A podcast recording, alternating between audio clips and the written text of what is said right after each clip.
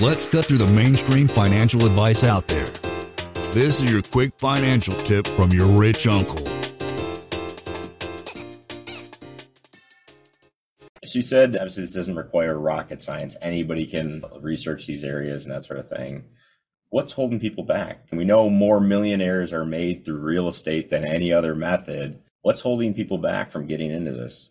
Yeah, you know, and I think it's hard deals and it, it makes it incredibly easy for investors to get involved in that. You got to start from the bottom. I had money to invest, right? So most people in this world, in this country, are really bad with their money. They spend more money than they make and they don't make as much money too. That's part of the problem. For a lot of those folks, I can't help. That was just not in the situation where I was. But there's also a lot of people, definitely minority people of this country, like maybe the top one to five percent, who are good with their money and they make good money and are able to save 30,000 plus a year. Most of my clients save 50, $100,000 a year to put to investments. It seems like a lot, but it's not massive amounts of, but that's enough. If you put away that for five to 10 years, you get your net worth over a million dollars, you're, you can go FI pretty quickly doing that.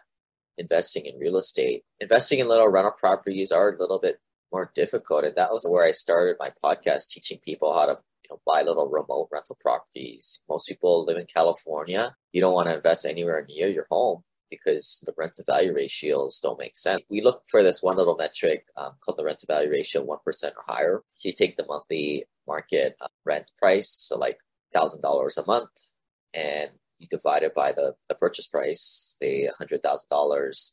We're looking for something that's about 1% or higher. It average place in California in the ghetto, four hundred thousand dollars. You rent that off for two thousand, two thousand to buy four hundred grand. That's half a percent. That's not going to work. That's no bueno. Right? We need that one percent, and that's pop. That's the basic tech behind our investments, man. Like we make a. We, we pay the debt service, we pay the insurance, taxes, repairs, pay the property manager to do our dirty work for us, put some money aside for big capex stuff and vacancy to happen and you cash there's some delta in there and you cash flow and you use that cash flow to add to your annual savings and you buy more properties. It's very simple formula. Lane is not a lawyer cpa but the dude did quit his engineering job and now owns thousands of rental properties. Learn more about the secrets of the wealthy. Join our community at thewealthelevator.com slash club and if you're looking for a longer form podcast, also subscribe to the Wealth Elevator podcast.